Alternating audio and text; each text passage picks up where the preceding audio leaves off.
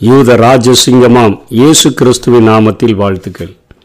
நாளிலே ஏசாய தீர்க்கதரிசியின் புஸ்தகம் இருபத்தி ஒன்பதாவது அதிகாரத்தை நாம் தியானிக்கப் போகிறோம். தாவிது வாசம் பண்ணின நகரமாகிய அரியலே அரியலே ஐயோ வருஷா வருஷம் பண்டிகைகளை அனுசரித்து வந்தாலும் அரியலுக்கு இடுக்கம் உண்டாக்குவேன் அப்பொழுது துக்கமும் சலிப்பும் உண்டாகும். அது எனக்கு அரியலாகத்தான் இருக்கும் என்று சொல்லி அரியல் என்பது அரி என்பது சிங்கத்தையும் ஏல் என்பது தேவனையும் குறிக்கிறபடினாலே தேவனுடைய சிங்கம் அல்லது தெய்வீக சிங்கம் என்று சொல்லி அந்த பரிசுத்த நகரமாகிய எருசலேம் அழைக்கப்படுகிறது. அதாவது தாவிதனுடைய ஆட்சி நாட்களிலே உலகம் முழுவதிலும் எருசலேம் நிமிர்ந்து நிற்கிறதை அது காட்டக்கூடியதாக இருக்கிறது. ஆண்டவர் இந்த உலகத்தில் மனிதனை உண்டாக்கி இருக்கும் பொழுதும் பூமி முழுவதையும் ஆளுகிற அவர் ஒரு சிங்கம் என்று சொன்னால் அவருடைய சிங்கத்தினுடைய குட்டியாக இருந்து இந்த பூமி முழுவதையும் ஆளுகிறவராகத்தான் ஆதாமை அவர் உண்டாக்கினார். அவன் பாவம் செய்த பொழுதுதான் தன்னுடைய எல்லா காரியங்களையும் அவன் இழந்து போனதை நாம் ஆதியாகமும் புத்தகத்திலே நாம் படிக்கிறோம். ஆண்டவர் இந்த வேதத்தில் நீதிமான்கள் சிங்கத்தைப் போல தைரியமாக இருப்பார்கள் என்று சொல்லித்தான் எழுதி வைத்திருக்கிறார். அதே போல தாவீதினுடைய அந்த சிங்காசனத்தில் ஆயிரம் வருட அரசாட்சி செய்ய போகிறவராக அமர்ந்திருக்கக்கூடிய ஒரு ஆண்டவர் கடைசி நாட்களிலும் இந்த எருசலேம் ஒரு சிங்கத்தைப் போலத்தான் இருக்கும் என்பதை உணர்த்தி வைக்கும் வண்ணமாக தெய்வீக சிங்கமே தெய்வீக சிங்கமே உனக்கு ஐயோ எருசலேமின் குடிகளே உங்களுக்கு ஐயோ என்று சொல்லி இந்த வசனங்களை தொடங்குகிறதை பார்க்கிறோம். அரியலுக்கு இடுக்கம் உண்டாக்குவேன் அப்பொழுது துக்கமும் சலிப்பும் உண்டாகும் அது எனக்கு அரியலாகத்தான் இருக்கும் என்று இங்கே ஏசாயாவின் மூலமாக ஆண்டவர் பேசுகிறார். என்ன காரியம்? எதற்காக இடுக்கம்? எதற்காக துக்கம்? எதற்காக சலிப்புன்னு சொன்னா எசேக்கியா ராஜாவிற்கு இதற்கு முந்தின அதிகாரத்தில் அருமையான வாய்ப்பு கொடுக்கப்படுகிறது. பரீட்சிக்கப்பட்டதும் விலையேற பெற்றதும் திட அஸ்திபாரம் உள்ளதுமாகிய அந்த கல் மூளைக்கல்ல நான் சியோனில் வைக்கிறேன். விசுவாசமா இருக்கிறவன் அந்த கல்லின் மேல விசுவாசமா இருக்கிறவன் இயேசு கிறிஸ்துவின் மேல விசுவாசமா இருக்கிறவன். பதறான் என்கிற ஒரு வாக்கு தத்துவத்தை அருமையாய் கொடுத்திருந்த போதிலும் அவன் முழுமையாக அவன் அந்த வார்த்தைகளை நம்பாதபடி அவன் ஒருவேளை அப்பா பூட்டி போட்ட ஆலயத்தை திறந்திருந்தாலும் அநேக சீர்திருத்தங்களை தன்னுடைய தேசத்தில் செய்திருந்தாலும் பஸ்கா பண்டிகையினுடைய ஆசரிப்பை திரும்ப தொடங்கி இருந்தாலும் கூட அவன் இந்த உலகத்தின் மேல எகிப்தின் மேல நம்பிக்கை வைத்து அசிரியாவை பகைக்கிற காரியங்கள் அவனுக்கு எச்சரிப்பாய் கொடுக்கப்பட்ட போதிலும் யூதாவினுடைய அதிபதிகளுடைய பேச்சை கேட்டு அவன் எகிப்தை நாடி நின்றபடியினால அவனுக்கு இப்படிப்பட்ட ஒரு காரியங்கள் நடக்கிறது. நீ எகிப்தின் மேல நம்பிக்கை வைத்ததுனால அதை அடைக்கலம்னு சொன்னதுனால அதை மறைவிடம்னு சொன்னதுனால என்ன நடக்குது அப்படின்னு சொல்லி மூன்றாம் வசனத்தில் உன்னை சூழ பாளையம் இறங்கி உன்னை தெற்றுகளால் முற்றுகை போட்டு உனக்கு விரோதமாக கொத்தளங்களை எடுப்பிப்பேன். உன்னை கழுத்து மட்டும் வந்து அவங்க சுத்தி கொள்ளுவாங்க. எருசலேம் வரையிலும் அந்த சனகிரிப் அசிரியா தேசமானது அவருடைய போர் சேவகர்களானது. ரப்சாக்கியினுடைய தலைமையில் வந்து அந்த தெற்றுகள் என்பது போர் வீரர்களை குறிக்கக்கூடியது. உன்னை தெற்றுகளால் முற்றுகையிட்டு உனக்கு விரோதமாய் கொத்தலங்களை எடுப்பிப்பேன். கொத்தலங்கள் என்பது கோபுரங்களை குறிக்கிறது. என்னென்ன நடக்குதுன்னு சொல்லி எருசலேமில் உள்ள காரியங்கள் அத்தனையும் நான் வாட்ச் பண்ணுவேன் அப்படின்னு சொல்லி இங்கே ஆண்டவர் சொல்லுகிறார். அசிரியாவுக்கு அநேக தண்டனையாக நியமிக்கப்பட்ட காசு எல்லாத்தையும் கொடுத்துட்டு இருந்தார். கிடைச்ச வெள்ளி பொண்ணு ஆலயத்தில் கிடைச்சது அரண்மனையில் கிடைச்சது எல்லாம் கொடுத்துட்டாரு. ஆண்டவரை நம்புகிறதற்கு பதிலாக எகிப்தை நம்பினபடினால ஒரு விசை இப்படிப்பட்ட சேனைகள் அவரை சூழ்ந்து நிற்கிறது.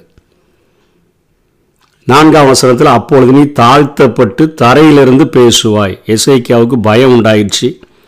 வந்து நிற்கிறவங்க ஒரு லட்சத்தி எண்பத்தி அஞ்சாயிரம் பேர் வந்து நிற்கிறாங்க. ஐந்தாம் வசனத்தில் சொல்லப்பட்டது போல உண்மையில் வருகிற அந்நீரின் திரள் பொடி தூளத்தரையாகவும் பலவந்தரின் திரள் பறக்கும் பதர்கள் அனைத்தையாகவும் இருக்கும்.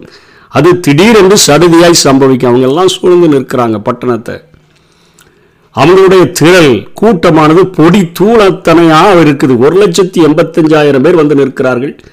அந்த பலவந்தம் பண்ணும்படியாய் வந்திருக்கிறவர்களுடைய திரள் பறக்கும் பதர்கள் அனைத்தையா இரு பதர்களைப் போல இருக்குது அப்படின்னு சொல்லி ஏசாய சொல் அவ்வளோ பேர் வந்திருக்கிறாங்க.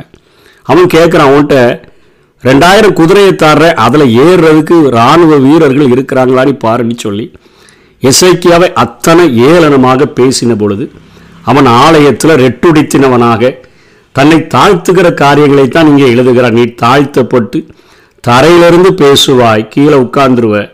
உன் பேச்சு பணிந்ததாய் மண்ணிலிருந்து புறப்பட்டு உன் சத்தம் அஞ்சனை பார்க்கிறவனுடைய சத்தத்தைப் போல தரையிலிருந்து முணுமுணுத்து உன் வாக்கு மண்ணிலிருந்து கசுகுவென் சென்று உரைக்கும். கசுகு சென்று உரைக்கும்னா அதுவும் முணுமுணு விஸ்பர் அதுவும் முணுமுணுக்கிற காரியம்.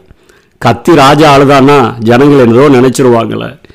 ரெட்டுடுத்தினவனா சாம்பல் அமர்ந்து கொண்ட ஆண்டவரே நான் என்னை தாழ்த்தினவனாக பணிந்தவனாக நான் முணுமுணுவென்று நான் பேசி உம்மிடத்தில் என்னுடைய ஜெபங்களை ஏறெடுக்கிறேன் என்று சொன்ன மாத்திரத்தில் முதல் விசையாக ஆண்டவர் எசைக்கியாவினுடைய அந்த ஜபத்தை கேட்டு அவனுடைய தாழ்மையை பார்த்து அங்கே ஒரே ஒரு தூதனை அனுப்பி ஒரு ராத்திரியில ஒரு லட்சத்தி எண்பத்தி அஞ்சாயிரம் பேரையும் இந்த ஒரு தூதன் சங்கரித்தபடியினால சனகரிப் செத்த முகமாக நினைவேக்கு திரும்பி போய் அங்கே அவன் தன்னுடைய கோயிலிலே பணிந்து கொள்ளும் பொழுது அவன் கொலை செய்யப்பட்டதாக எசைக்கியாவின் நாட்களிலே நாம் பார்க்கிறோம். எசைக்கியா தன்னை தாழ்த்தினவனாக ஓடி போய் செபித்ததினால பண்டிகைகளெல்லாம் ஆசரித்தாலும் எல்லா காரியங்களும் செய்தாலும் ஆண்டோடைய சத்தத்துக்கு செவி கொடுக்கலன்னா இடுக்கம் வரும் துக்கம் வரும் சலிப்பு வரும் என்பதை இங்கே ஏசைக்கியா முதல் ப ஏசாயா தீர்க்கதரிசி முதல் பகுதியிலே எழுதிவிட்டு அதற்கு பின்பாக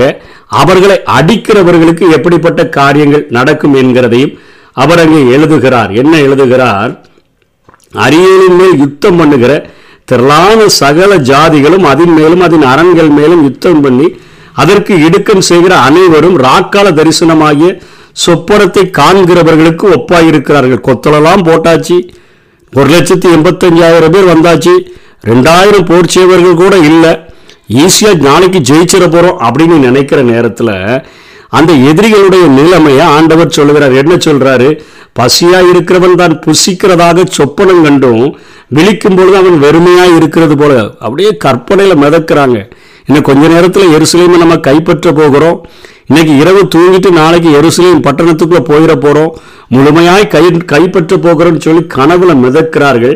அது எதற்கு அடையாளமா இருக்குதுன்னு ஆண்டவர் சொல்றாருன்னா பசியா இருக்கிறவன் தான் புசிக்கிறதற்கு சொப்பனம் கண்டு விழிக்கும் பொழுது அவன் வெறுமையா இருக்கிறது போலவும் தாகமா இருக்கிறவன் தான் குடிக்கிறதாக சொப்பனம் கண்டு தூக்கத்துல தண்ணி குடிக்கிற மாதிரி சொப்பனம் காண்றது தூக்கத்துல சாப்பிட்ற மாதிரி சொப்பனம் கண்டா அது எப்படி இருக்கும் அப்படிங்கிற ஒரு எக்ஸாம்பிளை ஏசாயாவின் மூலமாக ஆண்டவர் சொல்லி கொடுக்கிறார் சொப்பனம் கண்டு அவன் விடாய்த்து தவனத்து அவன் விழிக்கும் போது பார்த்தா விடாய்த்து எப்படி இருந்தானோ தவனத்தோடு இருக்கிறது போலவும் தாகமாகவே இருக்கிறது போலவும் சியோன் மலைக்கு விரோதமாக யுத்தம் பண்ணிருந்த திரளான ஜனங்கள் திரளான சகல ஜாதிகளுக்கும் அப்படிதான் இருக்கும். அப்படிதான் கற்பனையில் இருந்தான் நைட்டோடு நைட்டா ஒரு தூதர் இறங்கி ஒரு லட்சத்தி எண்பத்தி அஞ்சாயிரம் பேரையும் அழித்து போட்டு விட்டதை இந்த வசனத்தின் மூலமாக நாம் அறிந்து கொள்ள முடிகிறது. அதற்கு கீழே ஆண்டவர் சொல்றாரு தன்னுடைய ஜனங்களை பார்த்து தரித்து நின்று திகையுங்கள் பிரமித்து கூப்பிடுங்கள் வெறித்திருக்கிறார்கள் திராட்சரசத்தினால் அல்ல தள்ளாடுகிறார்கள் மதுபானத்தினால் அல்ல. கர்த்தர் உங்கள் மேல் கனநித்திரையின் ஆவியை வரப்பண்ணி உங்கள் கண்களை அடைத்து ஞான திருஷ்டிக்காரராகிய உங்கள் தீர்க்கதரிசிகளுக்கும் தலைவர்களுக்கும் முக்காடு போடுவார். இப்ப திரும்ப ரெண்டாவது விதமான ஒரு தண்டனையானது அவர்களுக்கு கொடுக்கப்படுகிறதாக நாம் பார்க்கிறோம் முதலில். இசைக்கியாவினுடைய நாட்களில் அவர்கள் எசேக்கியா தன்னை தாழ்த்தி ஜெபித்த பொழுது அவர்களுக்கு அற்புதம் நடக்கிறது. ஆண்டவர் அவர்களுக்கு உதவி செய்கிறார். எதிரிகளை சொப்பனத்தில் சாப்பிடுறது போலவும் சொப்பனத்தில் தண்ணி குடிக்கிறது போலவும் கற்பனையில் வாழ வச்சுட்டு நைட்டோடு நைட்டாக ஒரு தூதனை அனுப்பி அவர்களை அழித்து விட்டார். ஆனால் இப்போ திரும்ப என்ன நடக்குது? அவர்கள் திரும்பவும் செவி கொடுக்காம என்ன செஞ்சிட்டாங்க? இந்த ஜனங்கள் தங்கள் வாயினால் என்னிடத்தில் சேர்ந்து தங்கள் உதடுகளினால் என்னை கணம் பண்ணுகிறார்கள். அவர்கள் இருதயமோ தூரமாக இருக்கிறபடினால அவர்கள் எனக்கு பயப்படுகிற பயம் மனுஷரால் போதிக்கப்பட்ட கற்பனையாக இருக்கிறபடினால தான் நான் என்ன செய்கிறேன்னு சொல்லி அவர் அந்த பதினோராம் வசனத்தில் சொல்கிறார் ஆதலால் தரிசனம் எல்லாம் உங்களுக்கு முத்திரிக்கப்பட்ட புத்தகத்தின் வசனங்களைப் போல இருக்கும். வாசிக்க அறிந்திருக்கிற ஒவ்வொருவருக்கு அதை கொடுத்து இதை வாசி என்றால் அவன் சொல்லுவான் இது என்னால் கூடாது முத்திரித்திருக்கிறது. அதாவது ஒரு புத்தகத்தை மூடி சீல் போட்டா எப்படி படிக்க முடியாதோ அப்படி உங்களுக்கு ஆயிரும். ஏன்னா நீ செய்யறது பூரா உதடுகளில் கணம் பண்ணுகிற உள்ளத்தில் நீ தூரமாக இருக்கிற. அதாவது யூதாஸ் காரியத்தை குறித்து உதடுகளினால முத்தமிடுகிறான் ஆனால் உள்ளமோ அவரை காட்டிக் கொடுக்க வேண்டும் என்று சொல்லி அத்தனை வஞ்சனை பிடித்ததாக வந்து நிற்கிறதை பார்க்கிறோம். ஆனால் பேதுருவனுடைய காலத்தில் பேதுருடைய பேதுருவும் அப்படிப்பட்ட காரியங்களை தான் செய்கிறார். அவர் சபிக்கிறார் சத்தியம் பண்ணுகிறார் ஏன்னு சொன்னால் சீசனை குறித்து அங்கு விசாரிக்கப்படுகிறது. காதை வெட்டினது யாரு? இயேசுவின் போதனையை குறித்தும் சீசனை குறித்து விசாரிக்கப்படுது. இயேசு காட்டி கொடுக்கல. இயேசு அவனை காட்டி கொடுக்கல. அங்கே போர் செய்வர்கள் கெச்சமனை தோட்டத்தில் எல்லா சீசர்களையும் சேர்த்து பிடிக்கும்போது இயேசு சொல்லுகிறார் என்னை தேடுகிறது உண்டானால் இவர்களை போக விடுங்கள். பிடிச்சிட்டு தண்டனை அனுபவிக்க வேண்டிய நடத்திலையும் தப்பி வைக்க தப்பி வைக்க வச்சிருக்கிறாரு. விசாரிக்கப்படுற நேரத்தில் அந்த குளிர்காயிறானே அவன் தான் காதை வெட்டினான்னு காட்டி கொடுத்துருக்கலாம். காட்டி கொடுக்க வேண்டிய கட்டத்திலும் காட்டி கொடுக்கல. அப்படி காட்டி கொடுத்துட்டா என்ன பண்ணுறது அதில் ஒரு பெண் கேட்குறா வந்து நீனும் அவரோடு கூட இருந்தவள் தான் இருந்தவர் தானே என்று சொல்லும்போது தான் சபிக்கிறான் சத்தியம் பண்ணுறான் ஆனால் ஆண்டவருடைய பார்வை அவன் மேலே விழுந்த பொழுது மனங்கசந்து அழுகிறத பார்க்கிறோம். ஆண்டவர் ஆண்டவரிடத்துல சேருறான். வெளியே பார்க்கறதுக்கு சபிக்கிறான் சத்தியம் பண்ணுறான் ஆனால் அவனுடைய உள்ளம் ஆண்டவருடைய சமூகத்தில் ஆண்டவரே என்னை காட்டி கொடுக்க வேண்டிய கட்டத்தில் என்னை காட்டி கொடுக்கலையே. நான் தண்டனை அனுபவிக்க வேண்டிய கட்டத்தில் என்னை தப்பு விட்டீங்களே. அந்த அன்புக்கு நான் துரோகம் பண்ணிட்டேன்னு சொல்லி அவன் மனங்கசந்து அழுகிறதை பார்க்கிறான். ஆனால் யூதாஸ் காரியத்து தான் செய்த தவற்றை உணர்ந்த போதிலும் கூட காசை திருப்பி செலுத்துகிறதற்கு அவன் அங்கே இருக்கக்கூடிய பிரதான ஆசாரியர்களிடத்தில் கொண்டு போய் காசு கொடுத்த போதிலும் கூட இருதயம் ஆண்டவரோடு கூட ஒங்க முடியாதவனாக நாண்டு கொண்டு செத்ததை நாம் பார்க்கிறோம். அதே பாவத்தை தான் இவங்க யோயாக்கியும் யோயாக்கியும் நாட்களில் சுதேக்கியா ராஜாவின் நாட்களில் எல்லாவற்றையும் மறந்து ஆண்டவருக்கு அவர்கள் துரோகம் பண்ணினபடினால அவங்க இந்த நியாயப்பிரமாணத்தை படித்தா கூட அவங்களுக்கு புரியல. ஒரு முத்திரையிடப்பட்ட புஸ்தகம் போல இருக்குது. அதை வாசிக்க தெரியாத ஒருத்தன்ட்ட கொடுத்தாலும் அவன் எனக்கு வாசிக்க தெரியாது என்பான். இந்த ஜனங்கள் தங்கள் வாயினால் என்னிடத்தில் சேர்ந்து தங்கள் உதடுகளினால் கணம் பண்ணுகிறபடினால தான் அவங்க இருதயமோ தூரமாக விலகி இருக்கிறபடினால நான் அவங்கள திரும்ப ஒரு கூட்டத்தோடு கூட ஒப்பிட போ ஒரு கூட்டத்துக்கு நான் ஒப்பு கொடுக்க போகிறேன் அப்படின்னு சொல்லி தான் கல்தேரின் ராஜாவாகிய நேபுகாத் நேச்சாரை கிமு அறுநூற்றி அஞ்சில்.